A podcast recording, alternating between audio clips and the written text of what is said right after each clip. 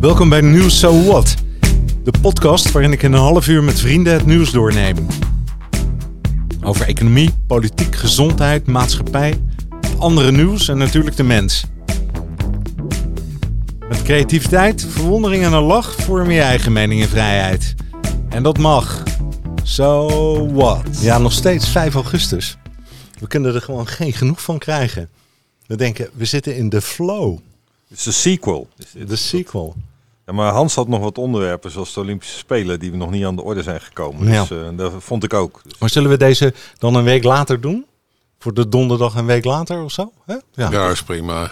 He? Tenzij er natuurlijk iets heel bijzonders gebeurt. Want dan moeten we natuurlijk live verslag maken. Dan doen we erbij dan. Hè? Als het maar niet ten koste gaat van de Oranje Special. Nee. Nou, Hans, laten we het eens over de Olympische Spelen hebben. Volg je die überhaupt? Ja. Tijdens de verhuizing was het een beetje moeilijk. Maar sinds ik hier een Chromecast op mijn tv heb aangesloten, er bleek geen kabel in het huis te zitten. Dus dat komt over 1,5 maand. Volg ik de Olympische Spelen. En ik moet eerlijk zeggen, niet omdat het onze Hassan is, maar de manier waarop zij ten val kwam, opstond en iedereen voorbij rende, dat zal ik niet snel vergeten. Bovenmenselijk bijna. Ja, maar ook misschien ook wel haar geschiedenis. Daar bedreigd worden, vluchten, in Nederland aankomen, de taal niet machtig zijn. Aansluiten bij een atletiekvereniging, erachter komen dat ze wist natuurlijk wel dat ze hard kon lopen, maar dat ze heel hard kan lopen. Een coach die weggaat, overigens wegens seksuele intimiteit. En ik dacht niet met haar, maar daarin. Ja, en die teruggaat. En dan toch op deze manier jezelf hervatten na een val. Niet omdat ze voor Nederland uitkomt. Maar ik vond dat werkelijk. Jij had het even over die ene. Ik dacht dat het een hardloper was, een lange afstandsloper. Die de echte winnaar over de finish duwde als eerste. Dit zijn voor mij de grootste momenten. En ik vind wel dat de Olympische Spelen qua sportevenement boven andere evenementen uitstijgt. Het heeft toch iets magisch. Mm. Kom je dan, Michel, was jij tevreden dat het doorging? Ja, die discussie hebben we eerder gehad, Erik. Ja, dus dus jij bent nu benieuwd of ik dezelfde mening heb. Of dat ik meedraai, hè, zoals sommige politici wel eens doen. Ja. Ik denk, wat zou voor vandaag het antwoord? Nee, ik denk dat het goed is dat die er is. Want ik vind als je heel streng bent, dan moet je al die andere sporten anders ook niet doen. En dat was natuurlijk de situatie toen we de eerste coronaweken hadden. Hadden we niks op tv ook. Hè? Geen voetbal, helemaal niks. Alles lag stil. Dat was eigenlijk nog veel vreemder. Hè? En daarna hadden we wel opeens lockdowns, maar hadden we wel gewoon sport op tv, hè, als uitlaatklep. En daar doe je toch heel veel mensen een plezier mee. En ik vind het magische van de Olympische Spelen zit ook in de frequentie natuurlijk. Hè? Dat heb je ook met die grote toernooien. Als het maar eens in de zoveel jaar is, hè, dan is dat iets bijzonderder. Ja. En ook die historie terug naar die oude Grieken blijft natuurlijk iets moois hebben. En zeker vandaag hadden we de zevenkamp. Ja. Dat was een prachtig atletiek onderdeel ook, waarvan de Nederlandse dames ook geweldig gepresteerd hebben met een zilveren en een bronzen medaille. Ja, dan moet je ook, je moet horden lopen, je moet sprinten in middellange afstand, maar je moet ook hoog springen, verspringen, kogelstoten, speerwerpen. Ja, en dan zie ik die oude Grieken dat ook allemaal doen, hè? Dus dat denk ik van. Ja, dat is denk ik het oudste onderdeel, hè? Atletiek.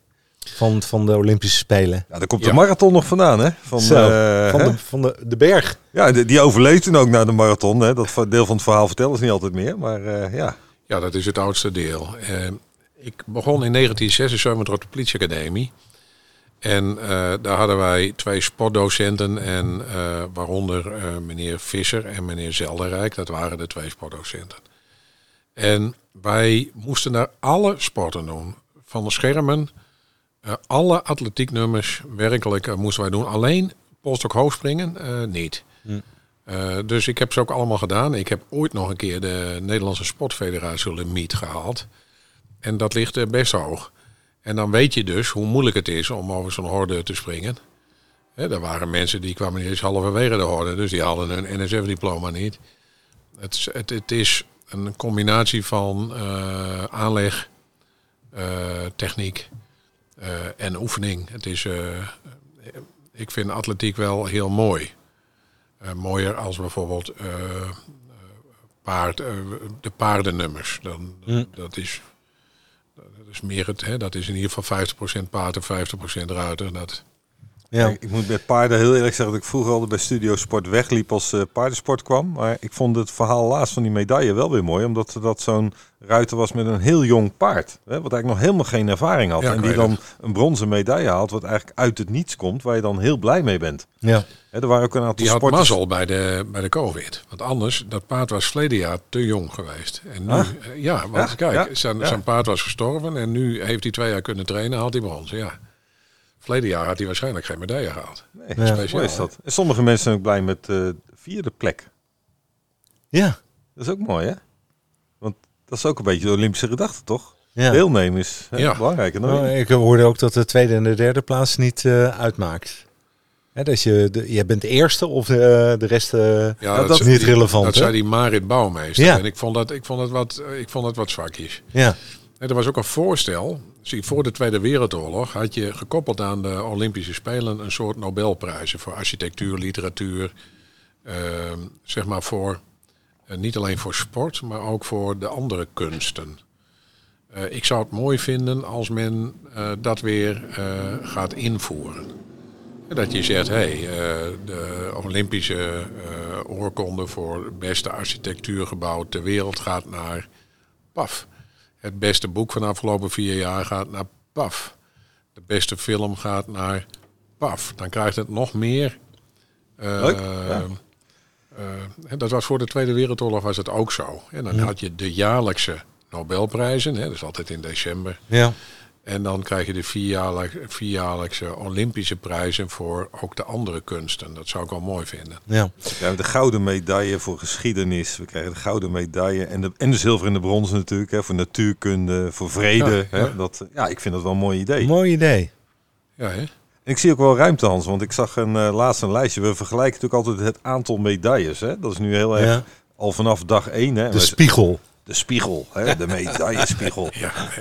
En, maar ik zag vandaag zag ik ook een lijstje die ook terugging in de dat ze ook gingen kijken, maar hoeveel medailles er überhaupt uitgedeeld werden. Want dan hadden wij bijvoorbeeld een oud piek van Nederland was in 1928. Dat was ook het oude record van de meeste medailles op 1 dag. Hè? Die hebben we deze keer verbroken toen het in Amsterdam was. Maar toen rekenden ze ook uit dat het aantal medailles toen procentueel. Als je dat zou kijken, want er zijn veel meer sporten en medailles bijgekomen. Als we dat zouden willen evenaren vandaag de dag, moeten we 61 medailles halen. En dan hebben we... Nou, dat gaan we niet redden. Nee. En wat is de gedachte van de Olympische Spelen dat het amateurs moeten zijn?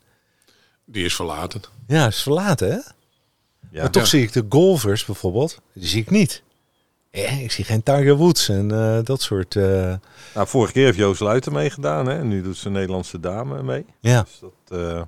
Die doet het niet zo goed, las ik. Nee, die doet het niet zo goed. En de basketballers was heel lang een discussie in Amerika. Hè? Dat eerst dat ze de amateurs, de college teams stuurden. Voetbal is nog steeds niet de top.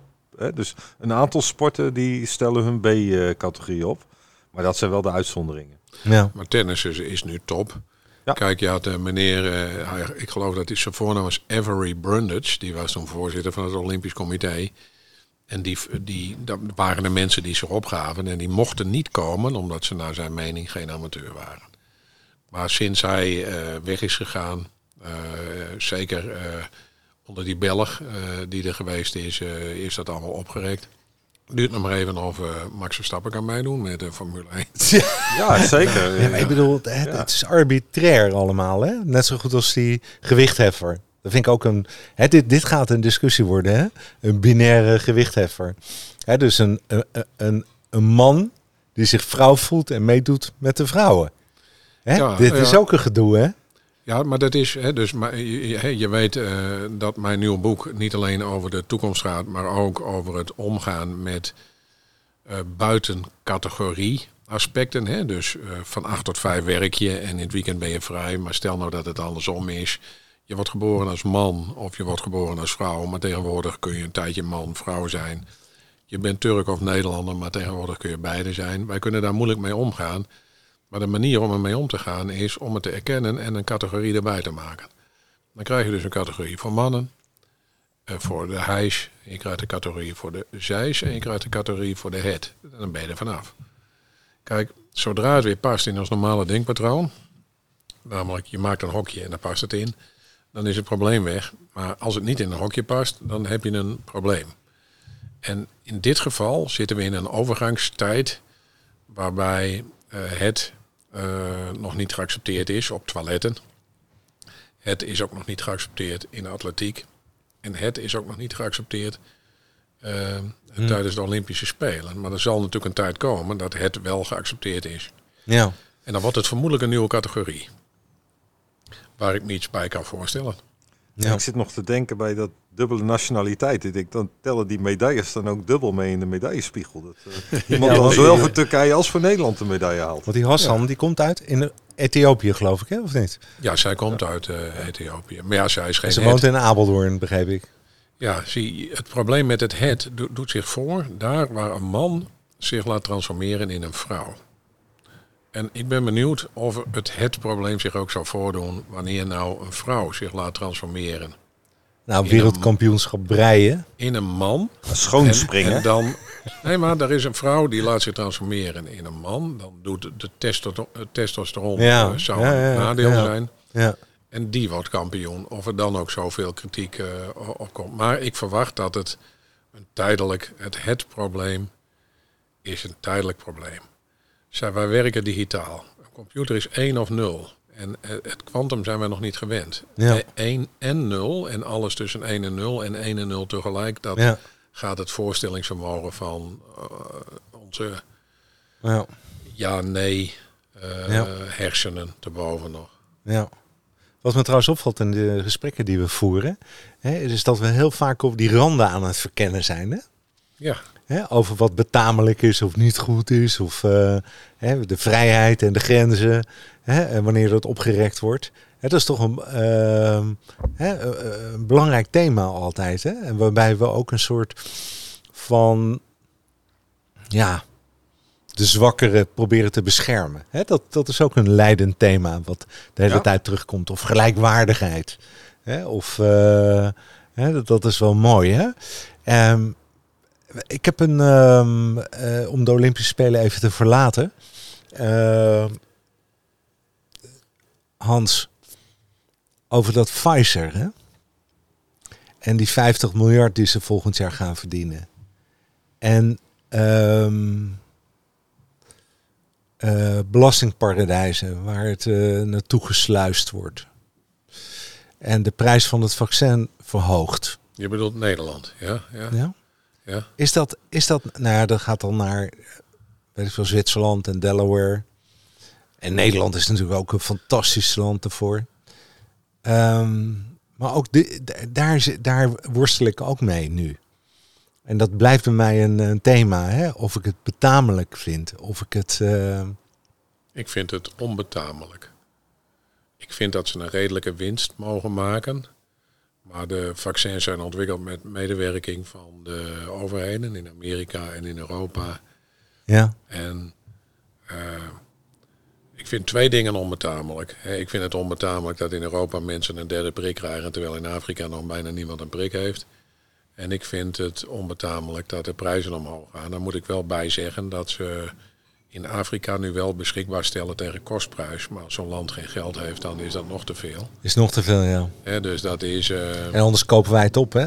Ja, je zou, als je een beetje cynisch bent, dan zeg je... omdat de Europese Unie en Amerika en China en Rusland er niet voor zorgen... dat Afrika gevaccineerd wordt, moet Pfizer wel de prijs verhogen... zodat ze het daar, zeg maar, tegen de kostprijs kunnen geven.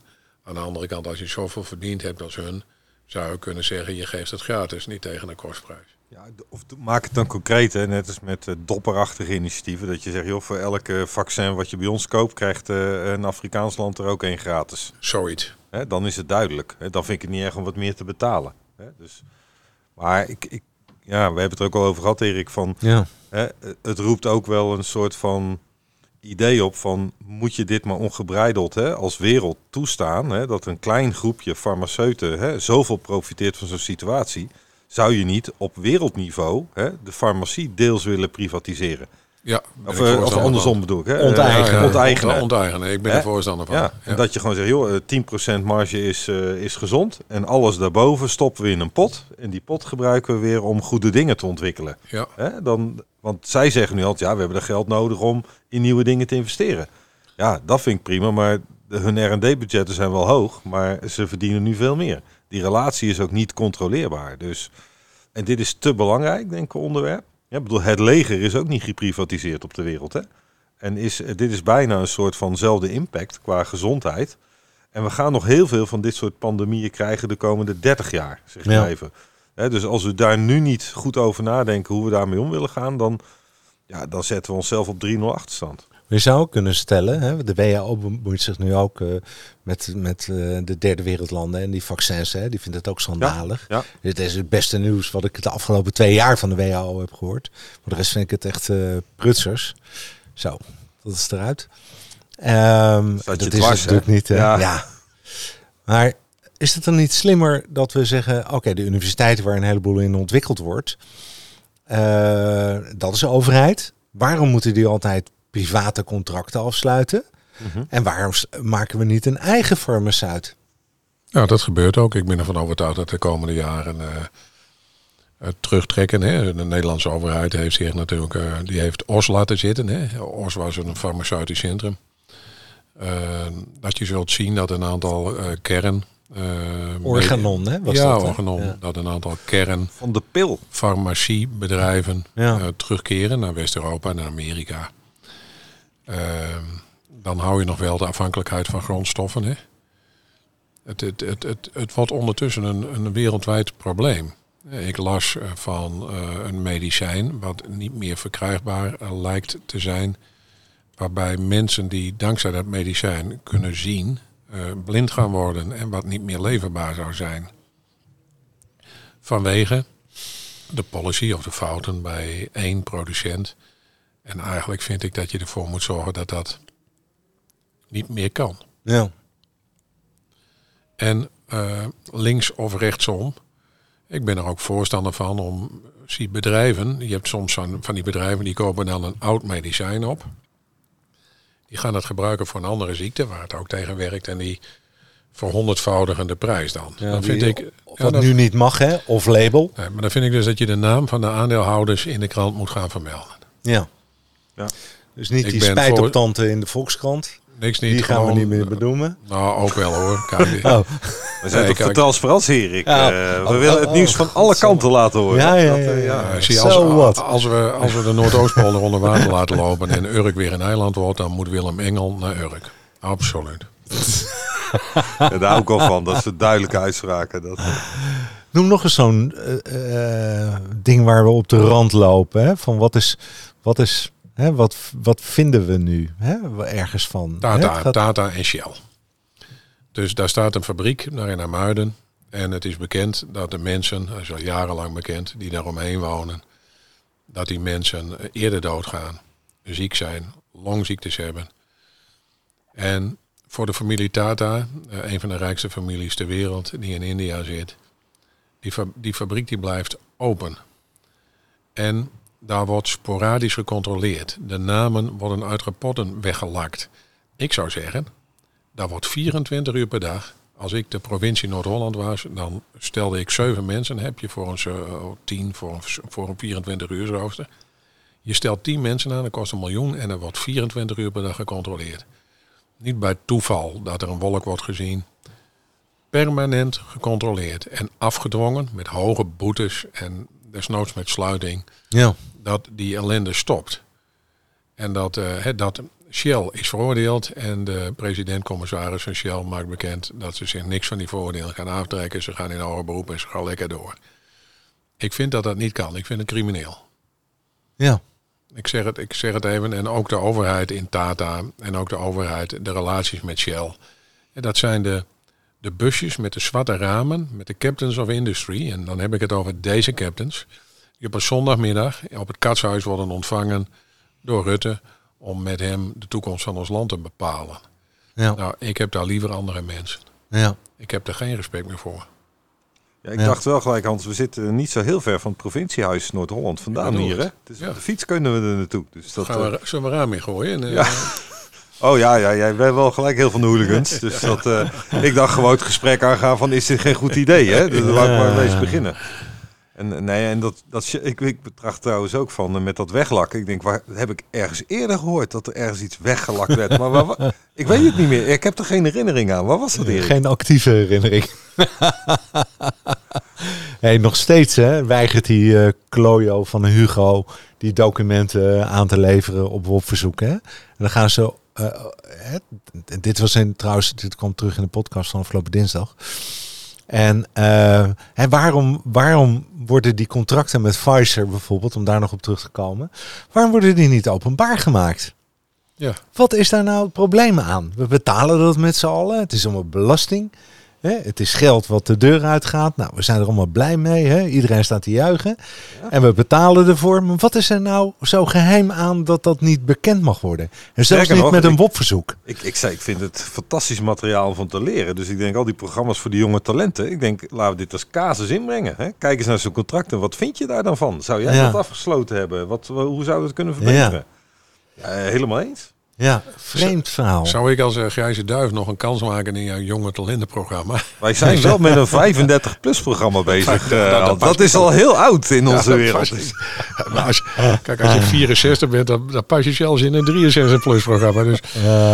Hey, maar is dit de oude lullentafel geworden nu? Of, weet je, Hans, wat wel leuk is voor jou als Rob. Ja, we noemden ook, dat heet het idee reverse mentoring. Dat komt heel erg op dit moment. Dat je juist, vroeger wilden we altijd bij een mentor, dacht je, een oude, wijze, grijze man. Denk aan Hans. Dus, dus die kennen we. Hè? Daar kunnen we heel veel van leren. Dus heel veel jonge mensen zouden heel veel van jou kunnen leren. Maar andersom, hè, kan je door de brillen waarop jonge mensen naar dingen kijken ook wel heel veel dingen leren. Wat ik bijvoorbeeld... We hadden het over pensioen, hè, de vorige podcast. Ja. Die van een uurtje geleden. Hè? Ja. Dus dat... maar die gaat heel erg uit van hoe wij ons leven hebben opgebouwd. Hard werken, fulltime en dan met pensioen gaan. Ik zie nu jonge mensen keuzes maken, heel vroeg in hun carrière. Als ze nog geen 30 zijn, gaan ze al minder werken. Ja. Een dagje, hè? Dan een weekendje van 3 dagen. Want ze vinden andere dingen ook belangrijk. Wat vind je daarvan? Dat vind ik briljant, geweldig. Ik moest er even aan wennen, want het is heel anders dan Erik uit de tijd dat wij begonnen met onze carrière. Ja, dat gaat over uren. Ja, en ook over die werken, ook geen uren. Ambitie, kansen. We hadden laatst we hebben een managementteam met 4 ervaren mensen en daar zit 1 jonkie bij. En dan hadden we gewoon een informeel etentje 's avonds, net voor de zomer, om dat te doen. Dat jongste talent, die mag er net bij zijn. Als ik toen in die levensfase die kan, daar wil ik altijd bij zijn. Want dat was goud, hè? Maar die zat in een drukke tijd, verhuizing, andere dingen. Die zei, joh, dit heeft voor mij nu even geen prioriteit. Ik ben er niet bij. Ik had die keuze toen niet durven maken. Ik ook niet. Als ik nu mijn leven over zou doen, dan zou ik in die levensfase willen leren van wat die mensen nu doen. Want ik denk ik was veel te ambitieus. Ook veel te veel tijd aan vriendschappen en zo. Die zette je op een 3e of een 4e plaats. Want het was zo belangrijk om vooruit te gaan. Ja. Ik denk dat deze generatie, daar kunnen we veel van leren. Ja. Even in relatie dan tot onze From, nu we dan toch weer die oude podcast erbij hebben. Hoe kijken ze daar dan tegenaan? Ze vinden het niet erg om blijkbaar het te missen. Hè? En maar minder carrière. Nou. Of dan maar minder belangrijk. Zij zitten dus meer aan de S als aan de M-kant. Zij zijn dus niet die masochisten die alles over zich heen laten gaan. Zij maken hun eigen keuzes. Ja. En ik denk, deze tijd... Hè, dus er komen een aantal dingen op ons af die je niet... Dat is net als het weer, kunnen we ook niet veranderen. Maar zij zijn krachtig en zij maken daar gewoon hun eigen vrijheid. Zij kiezen vanuit hun vrijheid de keuzes waar zij voor staan. Ja. En ook vanuit een soort besef, denk ik. Kijk, toen wij zo jong waren, werd het niet geaccepteerd. Dan, als je dat deed, verbond de werkgever ook negatieve consequenties aan jouw keus. Daar wilde je bij zijn, want je wilde carrière maken. Maar dat was een CLM'tje, werd dat genoemd bij CMG. Een career limiting move. Ja, bedoel ik. Dit soort dingen. En tegenwoordig is dat natuurlijk minder. En er is ook een soort besef. Kijk, als er nu een meisje wordt geboren, dan houden de levensverzekeringmaatschappijen er rekening mee dat ze gemiddeld 109 jaar oud wordt. Dat betekent gemiddeld 109 dat er ook van 129 zullen zijn. En dat de gemiddelde leeftijd, weet ik wat, rondom de 90 zal liggen voor vrouwen. Hè? Eventjes zo, de laagste, dus gemiddeld 109, er zal een soort bandbreedte zijn. Dus de overgang ligt dan wel heel vroeg in je leeftijd eigenlijk. Hè? Dan heb je dus nog 2/3 te gaan van je leven na de overgang. Ja, dat betekent dus dat wat je ziet, dat je op latere leeftijd kinderen krijgt. Dat je wat meer de tijd neemt voor studie en om de wereld rond te trekken.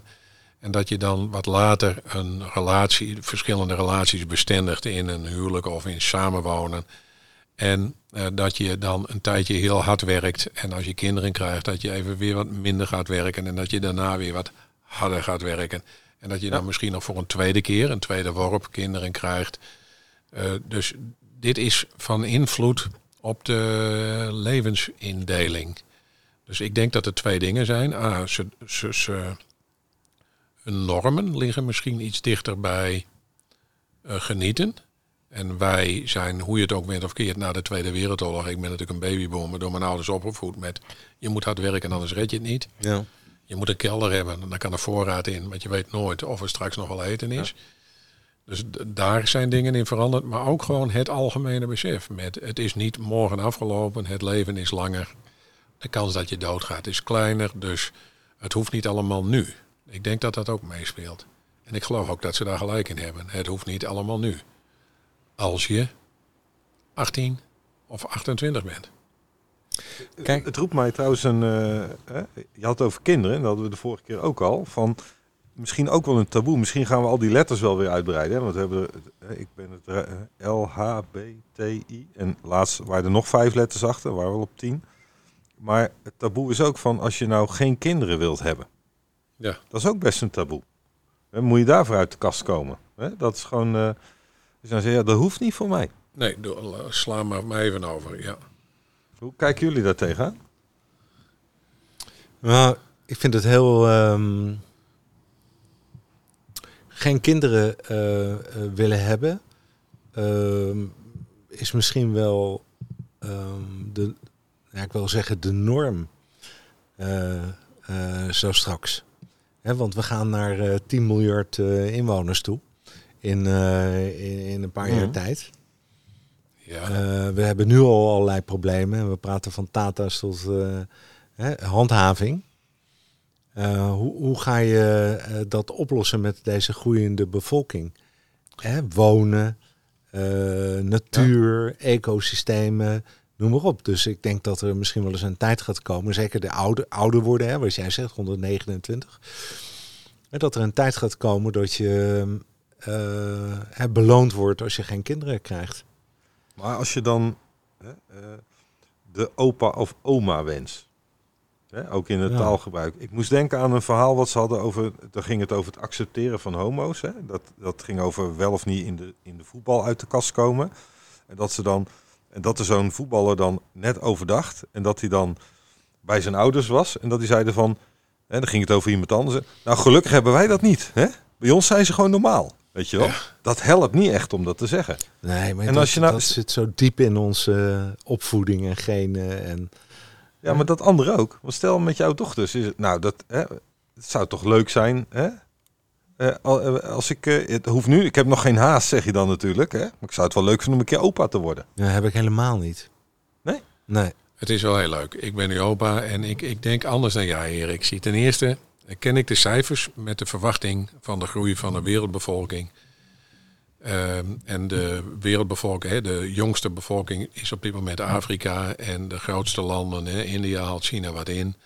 Maar er wordt vanaf 2050 een daling van het aantal mensen op de wereld verwacht. Dus je ziet een groei en daarna verwacht men een daling.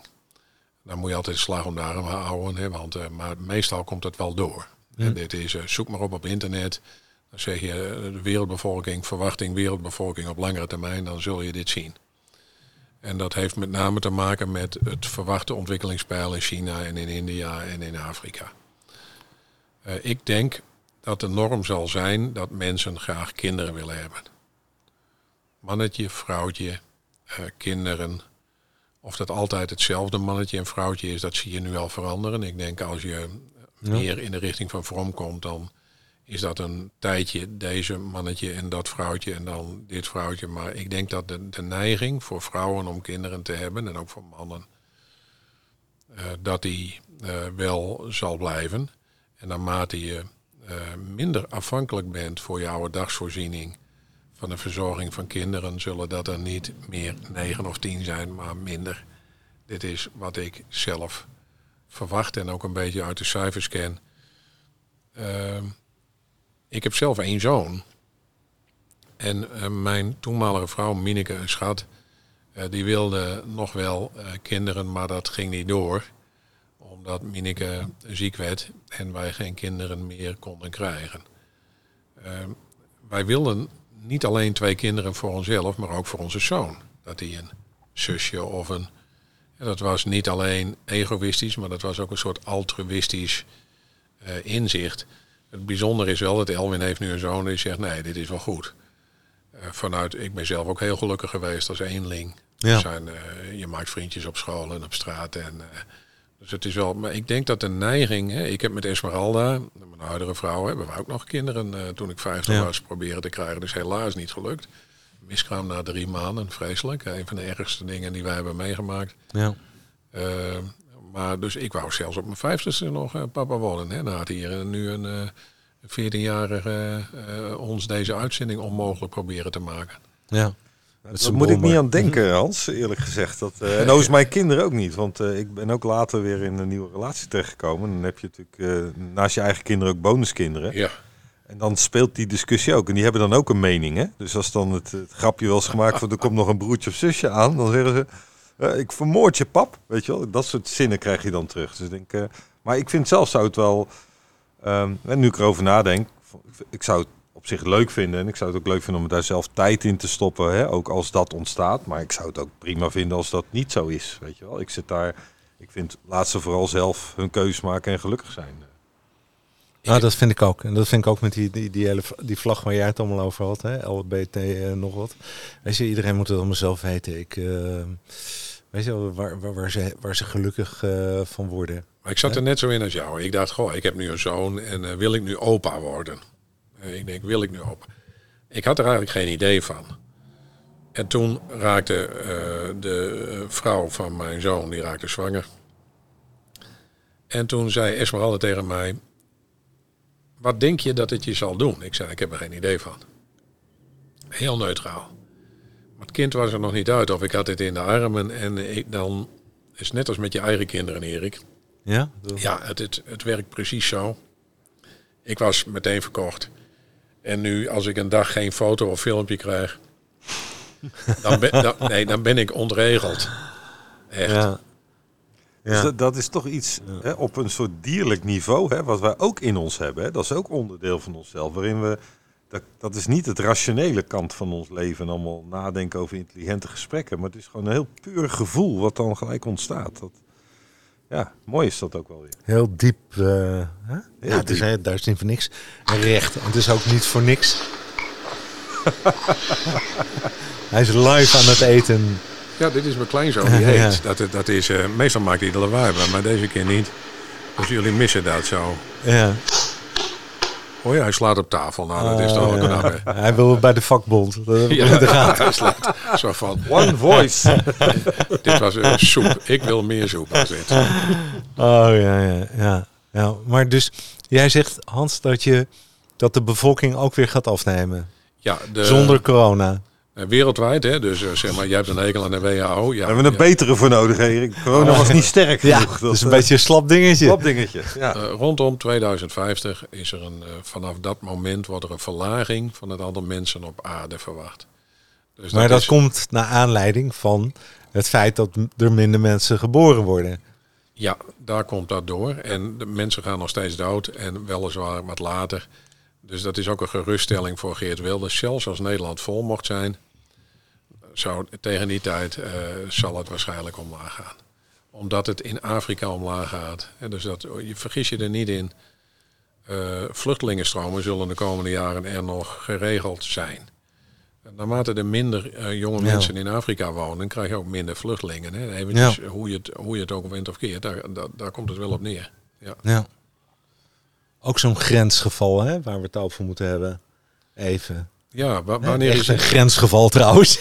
Ja, welke grens bedoel je nou eigenlijk, Erik? Want dat verhaal over de vluchtelingen. En dat blijft de gemoederen bezighouden. Het maakt niet uit, hè, of ze nou in Engeland landen of in Griekenland of Lesbos, weet ik veel waar. Italië, Mallorca. Ik noem ze tegenwoordig expats.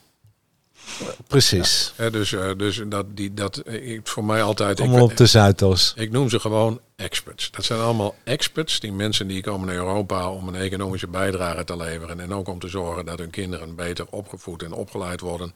Dat ze hun armen niet worden afgeslagen met machetes en dat ze niet worden verkracht. Even een soort samenvatting. Daarvoor komen ze, en ik noem ze experts. Ja. Helemaal mee eens. Hey, ik denk dat we... Jij ook mee eens? Hè? Dat we daar ruimhartig... Hè, zo'n christelijke, ruimhartige houding moeten hebben. Goed. Dus er komen er dan 5000 hier in Heemstede bij. Ik begrijp dat er 27 of zo wonen. Maar waar gaan die dan wonen, Hans? Ja, Hans heeft hier een paar kamers over, toch? Boven. Hij heeft 7 slaapkamers vertelde die. Kunnen er wel een paar in, denk ik. Sorry, hè?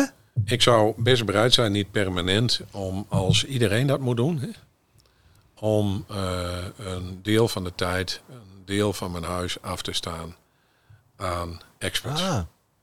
Ja. Kunnen we ook met die tiny houses en die duurzame dingen niet dingen doen? Fantastisch. Jongen, je moet meteen 3D gewoon... houses. Laten we dan... Nou, laten we dat dan weer net niet doen bij Urk, hè, daar in de buurt. Nou, misschien wel helemaal... dan de stigmatiserend helemaal werkt. Om Urk heen. Ja. Maar gewoon, huppakee. Huizen bouwen, wijken bouwen, creatieve centra erin, talen leren. Fantastisch. Geweldig. Hè? Die lui kunnen allemaal granalen pellen daar. Ja. Ze nemen de kerk en nemen ze ook over. Ja. Dat is dan eindelijk die domme, niet opgevoede, kooksnuivende jongeren van die christelijk gereformeerden daar in Urk. Die worden dan besprenkeld met het wijwater van de beter opgevoede mensen uit Afrika. Ja. Kijk. Ik vind het idee helemaal goed. Volgens mij zijn we geen van de ooit in Urk geweest, of niet? Ik wel. Oh, jij wel, Hans, ja. Ik echt nog nooit. Ik ook niet, namelijk. Dus. Nou, je moet er een keer heen rijden. Het is een lelijk dorpje, hoor. Het is echt afschuwelijk. Het is ook geen wonder dat die luinek ook gaan weer. Oh ja? Ja, het is echt afschuwelijk. Oké. Maar wat kun je me dan nog eens uitleggen? Ik vind dat ook trouwens voor onze Nederlandse mensen, medeburgers, met die grote problemen met huizen. En ze willen ook kleiner wonen. Waarom we niet gewoon... Hè? We hebben het daar eerder over gehad, hè? Over...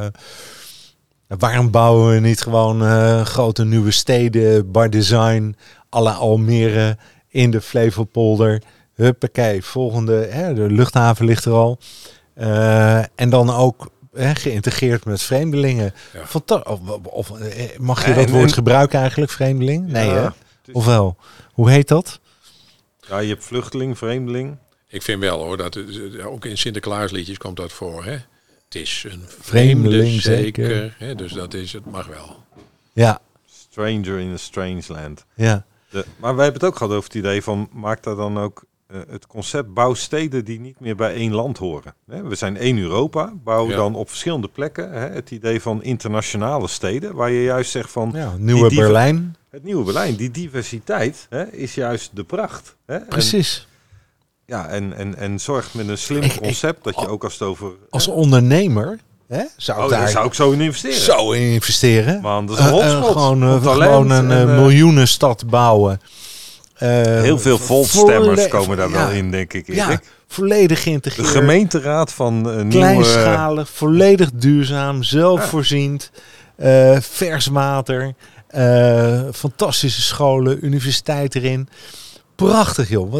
Dus ik vind ook, het geen slimme zet dat wij vanuit de politiek altijd het hebben over die integratie. Hè, door hier nog een huis tussen te zetten, hè, dat verdichten. En daar dan weer mensen in te plaatsen die de rest niet pruimt. Het is vragen voor ellende. Zie, de problemen zijn begonnen. Het kabinet Den Uyl wou grondpolitiek voeren. En dat betekende dat speculanten van grond niet langer konden speculeren. Want je zag toen al dat als... Destijds was Leidse Rijn al gepland... En dan begonnen speculanten die grond... In de tijd van Den Uyl? Ja. Je weet dat ik daar gewoond heb, hè? Ik kom uit Vleuten, hè? Dat weet ik. Ja. En dan werd die grond werd opgekocht... waardoor de woningen veel duurder werden dan strikt noodzakelijk. Want landbouwgrond in die tijd kostte misschien 3 gulden per vierkante meter. Het is nog steeds allemaal duur, tuinbouwen. Nee, bedoel ik. Hè? Ik heb nog wat liggen achter. Nou, als je nog een goed tiny house concept hebt... dan. Het CDA liet op de grondpolitiek het kabinet Den Uyl vallen. En wat je sinds die tijd ziet, dat is dat gemeenten hebben hun grond. En als dat dan niet is opgekocht door speculanten, dan moeten woningbouwcorporaties, omdat die grond op de balans van de gemeente staat, flinke prijzen betalen voor die grond om sociale woningen te bouwen. Nou heeft Stef Blok er ook voor gezorgd dat ze überhaupt al moeten betalen. Een grote bijdrage jaarlijks. Want de woningbouwcorporaties zijn uniek in de wereld. Onze woningbouwcorporaties zijn hele professionele bedrijven... met mensen die daar ook nog vaak uit ideële motieven werken... en die in staat zijn om heel goed en snel nieuwe woningen te bouwen en ook te onderhouden. En die staan soms al 50 jaar. Maar de grond is daarbij een probleem. In Houten is geen grond meer te krijgen die niet eigendom is van boeren of van speculanten. Dus ik heb wel gedacht, als je echt iets wil doen, dan pomp je de Markerwaard alsnog leeg en dan bouw je hem helemaal vol. Nou, en dat geef je dan aan corporaties en dan bouw je daar, maak je een hele mooie nieuwe stad met goede verbindingen naar... Dus de echte grond en de afdracht van geld van woningbouwcoöperaties. Meteen gewoon een goede infrastructuur neerleggen. Absoluut. Treinverbinding naar Amsterdam, Rotterdam en Groningen. Hè? Dat vind ik ook... Het dijkje ligt er al. Dus het is in een half jaar leeg en dan moet er nog wat zand op, et cetera. Precies. En dan, het is goed voor de economie en daar kun je bouwen wat je wil. En ook geen gezeur over Nederland is vol. Dan heb je een complete nieuwe provincie erbij. Precies. Als je echt iets wil, dan moet je dat groots aanpakken, vind ik. Maar we blijven hangen in...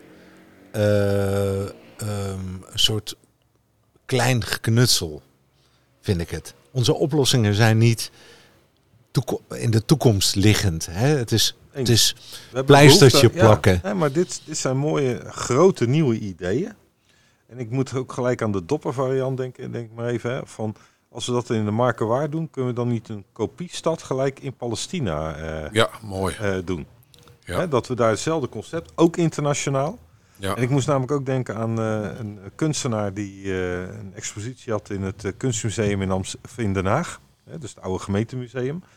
En er was ook een man die had een hele Joodse familielijn, maar die kwam uit Bagdad. Mm-hmm. En daar had je ooit nog zijn opa, weigerde daar weg te gaan. Hè? Maar die had dan ook een soort van lijn Bagdad, Jeruzalem, Amsterdam van tolerantie. Hè? Ja. En dat je ziet dat er... Wij hebben vaak een heel zwart-wit beeld, hè, over islam bijvoorbeeld en over de culturen daar, dat het allemaal heel zwart-wit is. Maar het blijkt eigenlijk vroeger, het oude Babylonië en zo, was juist een bron van tolerantie. En juist als je veel diversiteit bij elkaar brengt, dat zie je ook bij kunstenaarsomgevingen en dat soort dingen. Alles is mooi, alles kan. Ja. Als je die geest terug kan brengen in dat soort concepten, dat met duurzaamheidsconcepten doet en op een professionele manier... De jonge generatie die ik ontmoet, die zien we ook. Hè? Ook bij de Brexit, de jongeren in Engeland waren tegen. Die wilden internationaal denken. Hè, ik mis dat soort grote ideeën. Ja. Hè, en niet in Nederland alleen, maar ook wereldwijd. Dus je zou een beweging willen creëren waarin dat soort... Hè, dat is net als met Kennedy met het project Aim for the Moon. Ja. Hè, het is, je hoeft er... Hè, even if you miss, you will be among the stars. Weet je wel? Je hoeft niet precies uit te komen wat je nu bedenkt. Nee. Maar je bent met positieve energie bezig met iets en dat waar kan we naartoe moeten. Enorm stimuleren. Ik zag een keer een film van Cape Canaveral. En dan zag je die hele grote lanceertoren met het platform. Dat was allemaal de grootste voertuig ter wereld. De grootste raket ter wereld. De grootste. Hè? En er stond een man en die stond met een bezem. Dat platform te bezemen, schoon te maken. En dan komt die man aan, zo'n Amerikaanse reporter, en die zegt, what are you doing? En zei, I'm putting a man on the moon, zei hij. Ja, die stond te bezem en die zei dat. Dus die maakte deel uit, als schoonmaker maakte die deel uit van het project I'm putting a man on the moon. Geweldig vond ik dat. Mooi. Echt. Ja. Nou, zo kunnen we ook zeggen. Ja. Wat ben je aan het doen? Oké, ik maak woningen in de Nieuwe Markerwaard. En dan maak ik een stuk land wat nieuw is, waar het heerlijk wonen is, met scholen, met ziekenhuizen, met ruimte genoeg, waardoor de huizenprijs in Nederland weer stabiliseert, normaliseert. Jonge stellen gewoon een huis kunnen huren of kopen. Niet alleen kopen, ook huren. Huren is prima de eerste jaren. Ja. Dat droogleggen is natuurlijk wel een gedoe nog even. Hè? Dus je kunt beter misschien bestaande grond nemen. Ja, ik bedoel, je mag wel drinken, maken, je mag wel drinken, vind ik. Ja. Niet droogleggen dat je... dat zou ik weer op tegen zijn. Ja, ik ben heel makkelijk met stemmen, hè. Oh, ik zie dat je glas leeg is, Erik. Dus ja, dat was een hint, hè. Er zijn hier aan tafel. De temperatuur is trouwens heerlijk. En de wijn ook, hè? De temperatuur van de wijn. Maar pleit je, Hans, voor woningbouwcorporaties? Ja, ik pleit voor woningbouwcorporaties. En waarom? Want er is ook wel wat loos en misgegaan daar. Ja, bij enkelen. Kijk, Nederland kent ongeveer, destijds waren het er meer hoor, maar een paar jaar terug. Maar laten we zo zeggen 500 woningbouwcorporaties. Ja. De oudsten, die zijn rondom de vorige eeuwwisseling, dus niet van 19, maar rondom 1900, 1890, 1880 zijn die gestart. Net als het socialisme in Beetgemermolen, iets ten noordwesten van Leeuwarden, daar zat de oudste. Die is toegelaten door het ministerie van die had nummer 1 heette die. Maar er zijn nu nog 400 woningbouwcoöperaties. En als je in Friesland of in Drenthe komt, dan ziet het bezit van woningbouwcoöperaties er beter uit dan veel particulier bezit in de dorpen. Die huizen worden uitstekend onderhouden, et cetera. En daar zitten tegenwoordig hele efficiënte, niet zoals in Rotterdam met die megaprojecten, hele efficiënte, goed werkende organisaties zijn dat werkelijk perfect. En ik doe al jaren onderzoek naar woningbouwcoöperaties. Ja, en administraties controleer je. Hè? Alles, maar ik spreek ook met huurders. Ik spreek met mensen uit de Raad van Commissarissen, met de bestuurders, met burgemeesters, met wethouders, et cetera. En wat ik in zijn algemeenheid tegenkom, dat zijn bevlogen organisaties die het voor mensen met de krappe beurs mogelijk willen maken om ook goed te wonen. En wat een recht is. Ja, wat ik vind dat een recht is. Ja. En wat ik zei, met de grondpolitiek in 1972 is eigenlijk ook gratis openbaar vervoer. Dat wou je ook. Maar wat is grondpolitiek? Wat bedoel je daarmee? Nou, de overheid koos ervoor om speculatie van grond niet te verbieden bij woningbouwprojecten. Joop den Uyl wilde dat verbieden, het CDA wilde dat niet in 1972. Dus dat betekende dat de huizenprijzen omhoog gingen, want eerst koopt een belegger dat en dan moet jij dat van die belegger kopen en dan wil hij tenminste 15% winst. Zie veel hier, meer. Ja, weet ik, maar tenminste zie hier een prijs op drijvend effect. Ja. En nu, de verhuurdersheffing die van de VVD naar de woningbouwcoöperaties maakt gewoon dat ze minder huurwoningen bouwen. Dus wat je überhaupt ziet, wat ik zei, ze hebben het wonen, de zorg, de veiligheid en het schoolsysteem, zeg maar, het hele ambtelijk apparaat is door de VVD gewurgd. Met vreselijke gevolgen op het gebied van de woningmarkt.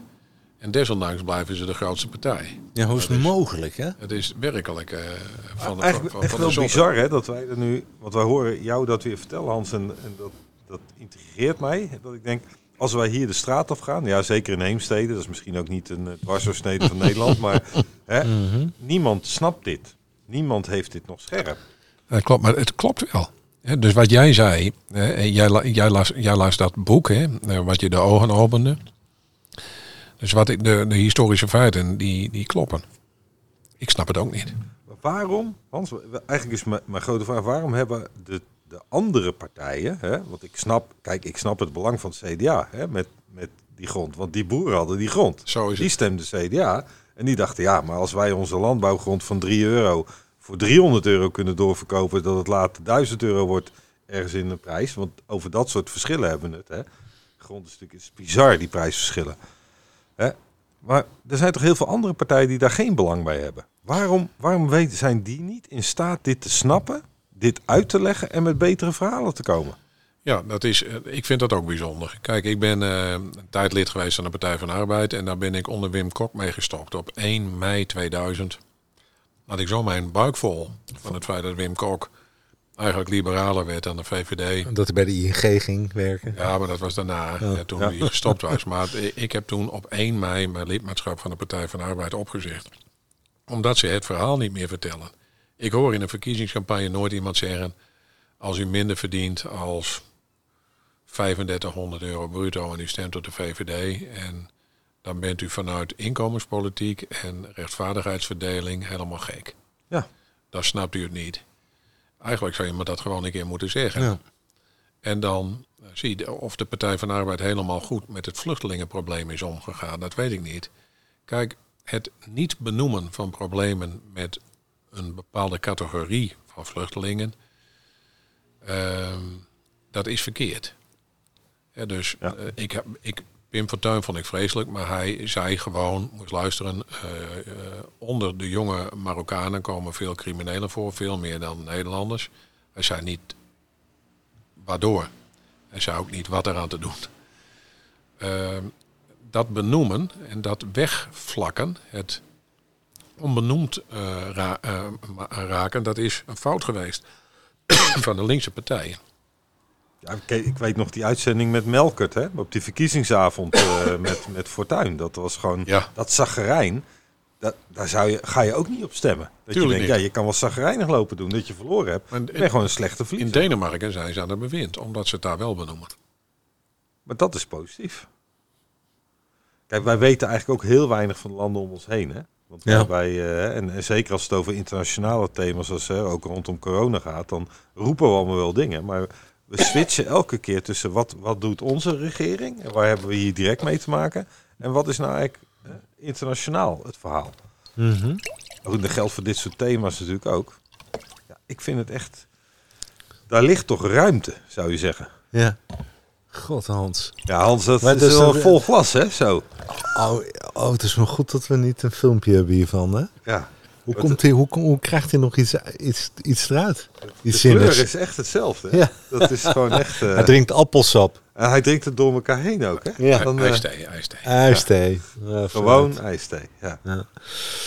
Wij ook, hè? Ja. Maar Erik, hoe zit het nou met jou? Zie, jij woont daar in je eentje, daar in Groenekan. Je hebt een oprijlaan, je hebt 4 auto's. Dus dat pleit ook voor 4 gezinnen vanuit Eritrea. Zeg maar de hele familie van Hassan. Nou, weet je? Het lijkt me helemaal top. Ik denk ook dat jij dat inderdaad top vindt. Ja, ik vind dat. Ik denk niet dat dat. Nee, ik vind dat leuk. We hebben het gehad over pensioen en ouder worden hiervoor. En weet je, dan ga je. Ik zei al dat materiële stuk minder belangrijk wordt. En dat je het. De realisatie dat je het niet mee kan nemen. Het laatste hemd heeft geen zakken. En dat eigenlijk het geluk ligt ook in een gelukkige omgeving creëren. En een gelukkige omgeving creëren, dat is met vriendschappen en vrienden. Ja. Wat ik heel belangrijk vind. En, en ook mensen in het algemeen die vrolijk zijn en blij of die geholpen kunnen worden. Dat draagt ook bij aan mijn eigen geluk. Dus ik zou dat waarderen. Ik zit ook echt op het punt om te zeggen, ja, het is natuurlijk een belachelijk verhaal dat ik daar woon. En wat doe ik daar? En draagt ook niet bij aan mijn vreugde eigenlijk. Ik vind dat Jan Tuin wel bijdraagt aan vreugde. Ja, zeker. Die draagt ook bij aan vreugde. En dan kijk ik naar. En denk, ja, dat is een mooie tuin. En ik denk ook, je bent helemaal terecht. Als er nu zou gezegd worden, er komt een familie bij je wonen voor een jaar. Uit Ethiopië. En dan zouden ze. Ik zou er niet eens geld voor willen ontvangen. Nog van de overheid. Zij koken en ik kook om de beurt. En ze hoeven geen kosten inwoners te betalen. En Ik zeg, joh, je gaat naar een Nederlandse cursus, die krijg je ook van me. En laten we kijken of we een plekje voor je kunnen gaan vinden in Nederland. Fantastisch. Jouw Ethiopië-reis, is dat de reis die het meeste indruk op jou heeft gemaakt ooit? Ik vond dat... ik vind die mensen... Kijk, je kunt er... heeft hij de meeste indruk gemaakt? Dat kan ik niet zo zeggen. Maar wel de indruk die het op me gemaakt heeft. En dat is één, dat die mensen gewoon heel erg mooi zijn. Het zijn mooie mensen. Statige, mooie mensen.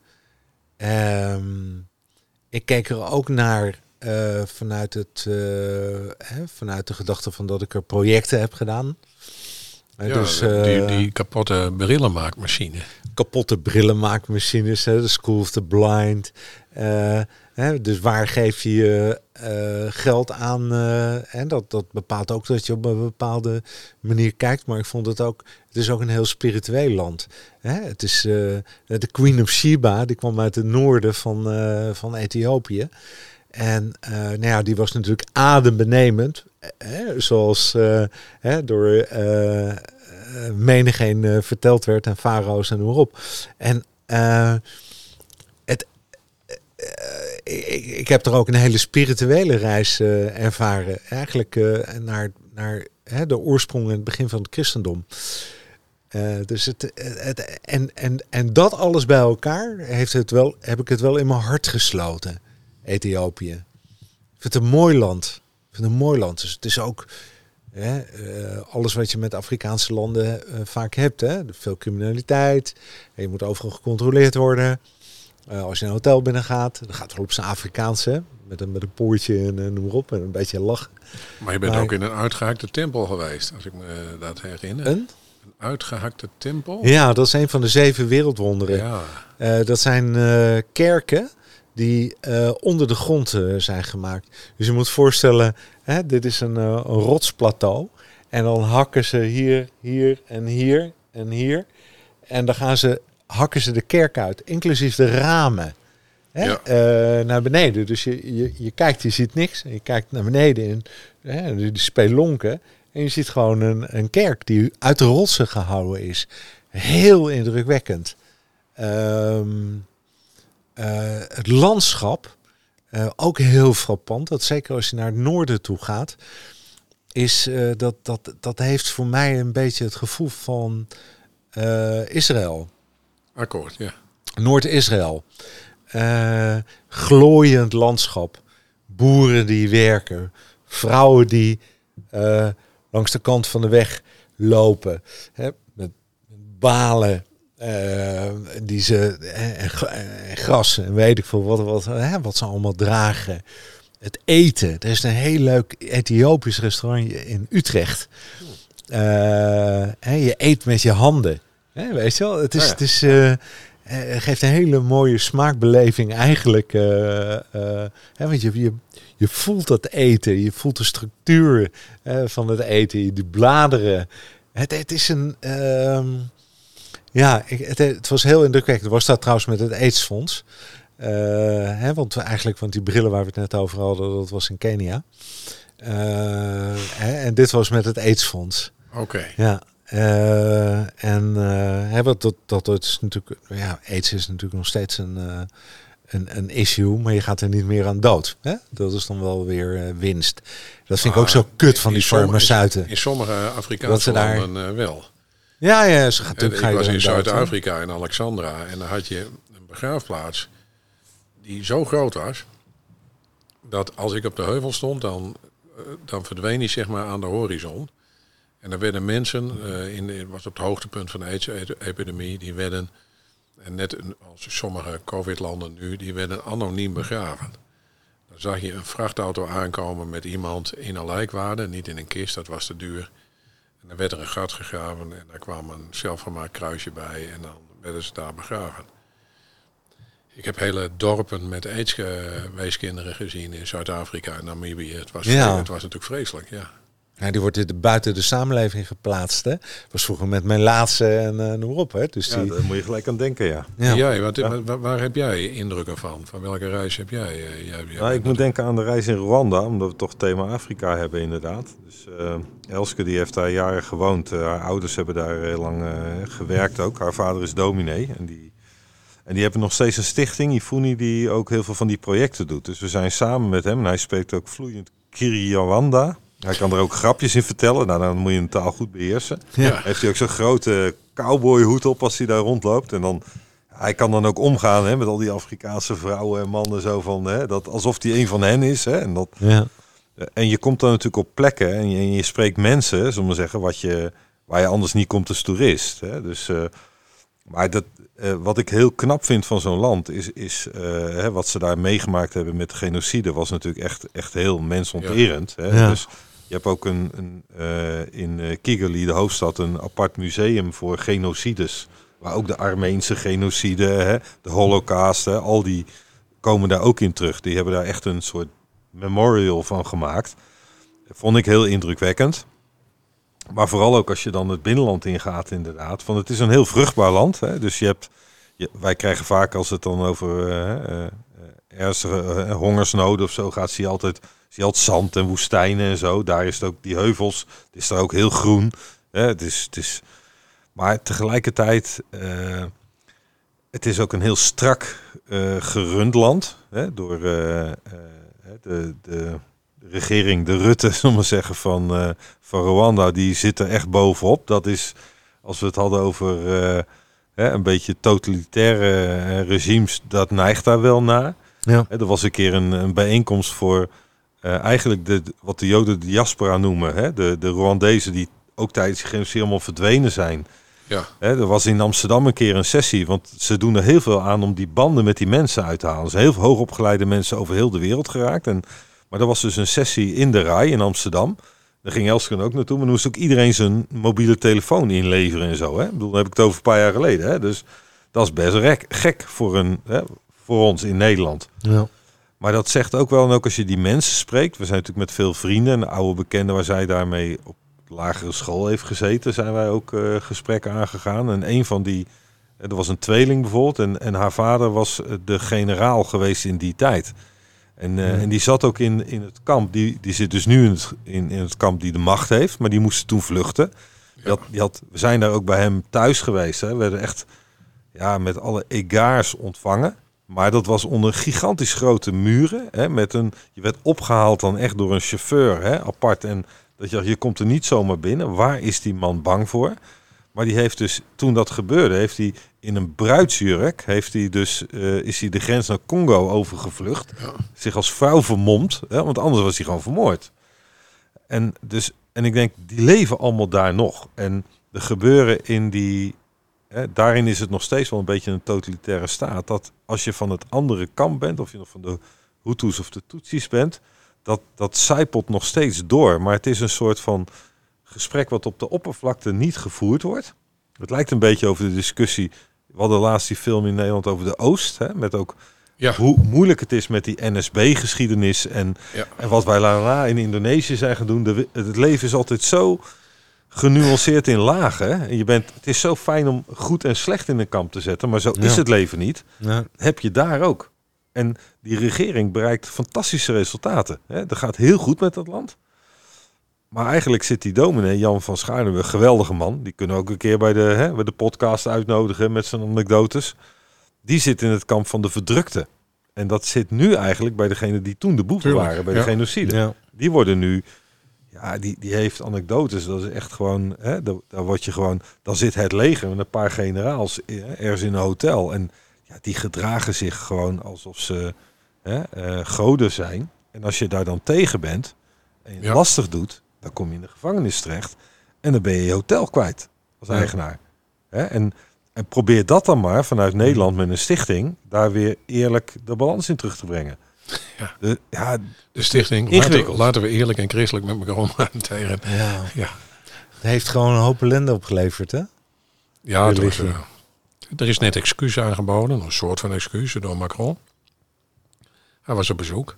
daar in Rwanda. En ik geloof ik dacht dat hij die atoombom gedroogd. Ook. Oh, hij rondje excuus. Kan hij beter thuis gaan doen, hè? Want het protesteren is zich suf. Nou ja, kijk, die Fransen hebben het natuurlijk niet goed gedaan. En die atoomproeven, kijk, die Amerikanen deden het gewoon in Amerika. Weet je dat eiland ook weer? Dat heette Mururoa. Ja, precies. Ja, en, maar goed, die grijze duif, hè? Hij weet alles, hè? Ja, nee, maar dat deden die Fransen. Dat was van voor de Wikipedia. Wiki-Jans. Ja, kon je gewoon Wiki-Jans. Ja, dat is ook waar. Maar kijk, die Fransen die deden het daar op dat eiland. Maar die Fransen zaten ook in Vietnam. En die trokken zich terug. En toen moest Amerika daarheen. En toen kreeg je de Vietnamoorlog. En die Fransen hadden ook een invloed in Rwanda. En die hebben dat land zeg maar aan hun lot overgelaten en niet ingegrepen. Ja, Hotel Rwanda, mooie film erover ook. Ja. Zo, wat hebben jullie toch met die films, jongen? Nou ja, films zijn soms... Die film over de Oost, waar je het net over had, is een mooie film. Als je hem nog niet gezien hebt, is ook... Amazon Prime. Prime, ja, weer Amazon Prime. Jij mist wat, Erik. Nee, jongens... Nee, ik denk aan al die medewerkers. Die film die gaat over Raymond Wesseling. Kapitein Raymond Wesseling, die daar tijdens de oorlog... Die werden politiële acties, werden die genoemd. Politionele, maar het is volgens mij politiële acties. Die werd erheen gezonden. Raar is dat eigenlijk, hè? Waar komt dat woord vandaan? Nou, politie? Dat is van politie. Nee, dat politie probeert hij ontkennen. Nee, dat is bestuur. Maar kijk, overal zie je steeds als Nederland de fout in gaat, dan heet dat bijvoorbeeld niet oorlog, maar vredesmissie of politiële actie. Daar wordt over nagedacht, over die naamgeving. Maar goed, die film is het bekijken waard, omdat hij inderdaad laat zien dat goed en kwaad aan beide kanten zaten en dat het heel moeilijk is om... in dergelijke omstandigheden uitsluitend goed te doen. Je moet eigenlijk in combinatie doen als... Heemstede dit? Ja, dit. Ja, maar je moet dat in combinatie doen, Erik, met het boek van David van Rijbroek. We moeten afronden, want... de bel klikt, hè? Ja. Het kleedje naar het oosten hier, hè? Hemelvaart, ja. Maar over die film, want je moet dat samen met het boek lezen Revolutie van David van Rijbroek. Ja, die nieuw, eigenlijk geweldig. Ja, dat is echt... Ja, in die combinatie snap je dan ook zo'n land en de dilemma's waar het in zit. En ook vanuit welke bril. En ik heb vroeger, ik had een oom, die leeft niet meer. Maar die is ooit als dienstplichtige toen naar die politionele acties gestuurd. Heeft hij nooit over willen praten. Weet je wel? Er was een soort van taboe. Hè? Dus dat ome Cor, daar kon je het niet over hebben. En als klein kind kwam ik heel veel erbij. En als je dan zo'n film leest, moet ik aan hem denken. Dat ik denk... Dan zie je al die soldaten die vreselijke dingen meemaken. Zo. Je hebt een scène, dan gaan ze allemaal dorpjes af. Dat zit redelijk aan het einde van... en dan zijn ze op zoek naar verraders. En dan hebben ze wat informatie. Maar dan wordt... Die dorpjes zijn heel bazaal, hè, allemaal kleine hutjes. En dan wordt iedereen in het midden van zo'n dorp... Die zijn in een kring gebouwd, die hutjes. Moeten ze allemaal knielen. Ja. Alle oude vrouwen, mannen, iedereen. En dan zet hij ook echt zo'n tafeltje neer. Hè, de schurk, zeg maar, even het verhaal. Die leest die vraag op. En dan noemt hij de vraag op. En dan moet iemand opstaan als hij dat is. En dan komt hij hem toe. En wat hij dan doet, dan knalt hij hem neer met zijn pistool. En elke keer weer dorp naar dorp. En ik denk, daar staan dus heel veel soldaten omheen. Ja. En er is natuurlijk ook altijd een soort van held. En dat is dan de oud-NSB-familie die het weer recht wil breien. Die gaat er dan tegen in opstand. En dat gaat ook niet goed. Maar... De meeste mensen zijn die masochisten. Hè? Die soldaten die in die kring zich daaraan conformeren. Je hebt geen keus. Je moet je ook aan conformeren. Want anders dan ben je een rebel. En die machtpositie heb je niet. Ja, je moet hem echt zien. Het is echt, en hoe heet die film? De Oost. De Oost. En dan het boek, dat is van David van Rijbroek. Die heeft ook Congo geschreven. Dat prachtige boek over Congo. Dat was Wilders overigens vergeten. Hè? Die in de Tweede Kamer, toen hij dat boek over Indonesië... Hij wilde... Dat was natuurlijk een Belg, David van Rijbroek. Die zei, kan hij niet een boek over Congo geschreven, man? Ja. Dat hij met al zei... Maar Geert, dat heeft hij al gedaan, hè? Dat heeft hij al gedaan. Heel mooi boek overigens ook, hè, Congo. Oh, ja? Dat boek begint op een boot. Dus David zit op een boot. En die vaart op de Atlantische Oceaan. En dan plotseling wordt de Atlantische Oceaan bruin. En dan denkt hij, wat is er toch aan de hand? Maar dan zit hij al in het uitstroom... van de Congo-rivier. En die is zo modderig en bruin... dat, bijvoorbeeld 300 kilometer op de Atlantische Oceaan... geeft hij al een bruine vlek. En dan komt hij daaraan en dan ontmoet hij, naar zijn zeggen, de oudste man van Congo, die zich al 3 jaar lang met hetzelfde big mesje scheert. Want die man die kan natuurlijk geen scheermesjes kopen. En die man die heeft alles meegemaakt en die vertelt hem het verhaal van Congo. En dat is een ontroerend boek. Ja. En natuurlijk weinig vleiend voor België en het Belgische Koningshuis. Ja. Ja. Het is privébezit geweest. Ja, ja, van koning Leopold. Ja. Ja. Ja. Hey Hans, in jouw vakantie? Welke vakantie heeft de meeste indruk gemaakt? De vakantie naar Marokko. Ik zat even te twijfelen. Ik ben naar Marokko geweest. En dat zijn wel meer mensen. Maar die gaan dan 3 dagen naar Marrakesh. En dat heb ik niet gedaan. Ik ben 4 weken naar Marokko geweest. In 2012. En ik ben gevlogen op Casablanca. En vervolgens heb ik alle steden in het noorden bezocht. En alle vervoersmiddelen gebruikt. Hè, per boot, per bus, per kameel, per fiets, privéchauffeur, trein, echt alles. En ik ben het hele land doorgegaan, zo zuidelijk als maar kon. Totdat het gevaarlijk werd, want er is natuurlijk in het zuiden van Marokko lichtolie. En daar heb je de islamitische onafhankelijkheidsbeweging Polisario bij de Tuareg. Die ik ook echt heb gezien, hè, met, die dragen blauwe gewaden, maar die ze niet even in azijn hebben gedaan, zodat het blauw op hun kop blijft zitten. Een nomadenvolk. En ik vond Marokko mooi omdat Marokko Europa is, zeg maar Frans. Die hebben zich daar ook misdragen. Die hebben de ene volkje tegen het andere opgezet. Het is Afrika. Je hebt, als je wat meer naar het zuiden komt, ten zuiden van het Atlasgebergte, heb je donkere, echte, mooie zwarte Afrikanen. Het is ook Arabisch. Het is een mix. En er is prachtige cultuur. De bouwwerken. Of het nou om een ondergrondse gevangenis gaat of om de muren, om de steden. Je hebt ook nog Romeinse bouwwerken daar. Hè, want het is natuurlijk ook, het hoorde bij het Romeinse Rijk. Het is erg mooi. Het land vond ik ook gastvrij. Niet altijd voor Esmeralda. Dus toen wij in het zuiden kwamen, dat is ook heel bijzonder. Je komt in een stad en dan staat er een bordje Timbuktu 253 kilometer. Met een pijltje. Zo, dat pijltje dat wijst dan de woestijn in. Daar kwam het wel voor dat Esmeralda de enige vrouw op een terras was en dan werd ze vreemd aangekeken, alhoewel zij wel een hoofddoek droeg. En dat vind ik een minder prettig aspect. Ja. Die onderdrukking van de vrouwen, hè, dat dit soort dingen worden gewoon te weinig gezegd in Nederland. Dat is een heel slecht en afschuwelijk aspect van de islam. Aan de andere kant, in Nederland zijn vrouwen pas handelingsbekwaam geworden in 1956. 50 jaar geleden waren vrouwen als kinderen in Nederland. Dus we kunnen onze bek wel vol hebben. Maar in 50 jaar kan er veel veranderen. Ja, en bij de SGP nog wat later, hè Hans? Ja, bij de SGP nog later. Maar moet je je voorstellen, in Nederland... Maar waarom markeer je dat in 1956? Nou, omdat het toen was. Toen is de wet veranderd. Toen is een wet. Ah, okay. Voor die tijd waren vrouwen handelingsonbekwaam. Mochten ze geen huis bezitten, geen bedrijven bezitten. Ze waren als kinderen. Ze waren altijd ondergeschikt aan hun man.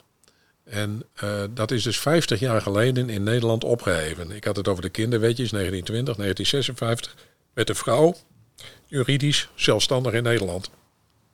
Bizar, dat is 50 jaar geleden. Dus we kunnen onze mond wel vol hebben. Ja. Over een of ander iemand met een mooi wit gewaad aan in Marokko. Die daar nog niet aan toe is gekomen. Maar alles is relatief. Maar dat vond ik de mooiste vakantie. En we hebben er 4 weken over gedaan. Het was echt... Heel bijzonder. Heel vervelend vind ik al die verkopers die je aanklampen op straat. Dat was een vervelend aspect. Maar ik vond het desondanks mooier als de diepe binnenlanden van Thailand. Of eigenlijk ook Australië. Ik ben veel in Australië geweest, Nieuw-Zeeland. Ja. Maar ik vond dit de mooiste. Oh, wat een lang verhaal. 40 seconden heb jij mij geleerd. Maar daar hou ik me niet aan. Nou, ik weet ook niet. Dit zijn de extended versions. Zijn het, hè? Een soort... Ja. Ik kan het niet laten, hè? Dus, hoe kijk je nou aan tegen de tanks in Australië, in de straten van Sydney? Ja, ik vind dat overdone. Hoe is het nou mogelijk, hè? Ja, zie je, ik ken Australië. Hè, ik ben er getrouwd. Mijn familie woont er. Ik ken Australië goed. Maar dit is overdone. Maar ja, er zijn ook Australiërs die al 2 jaar lang in het buitenland zitten, omdat ze hun eigen land niet meer inkomen. Het zou in Nederland ondenkbaar zijn. Ja. Ja. Maar het aantal slachtoffers daar, hè, dus het aantal dodelijke slachtoffers daar, is enorm. Dus, kijk, Erik, toen MH17 uit de lucht werd geschoten, dat waren 200-300 dode mensen. Dat is super erg. Maar ja, wat ik je zei, 20.000 ten gevolge van COVID. Ik bedoel daarmee,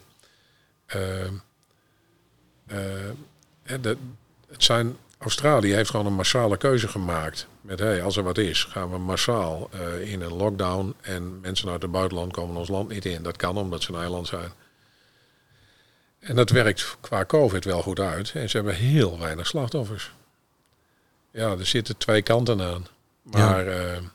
En Sydney is natuurlijk het meest op Nederland lijkende. Hè, dus Sydney, Brisbane, Melbourne. Zie, voor de rest is het allemaal, zeg maar, gereformeerde brilletjes en boerenjongens. Hè, dat is het. Ik zou er graag een keer naartoe gaan. Maar je moet het beslist doen. Het is. Mijn eerstvolgende grote reis die gaat naar om mijn dochter weg te brengen. Begin volgend jaar naar Puerto Rico.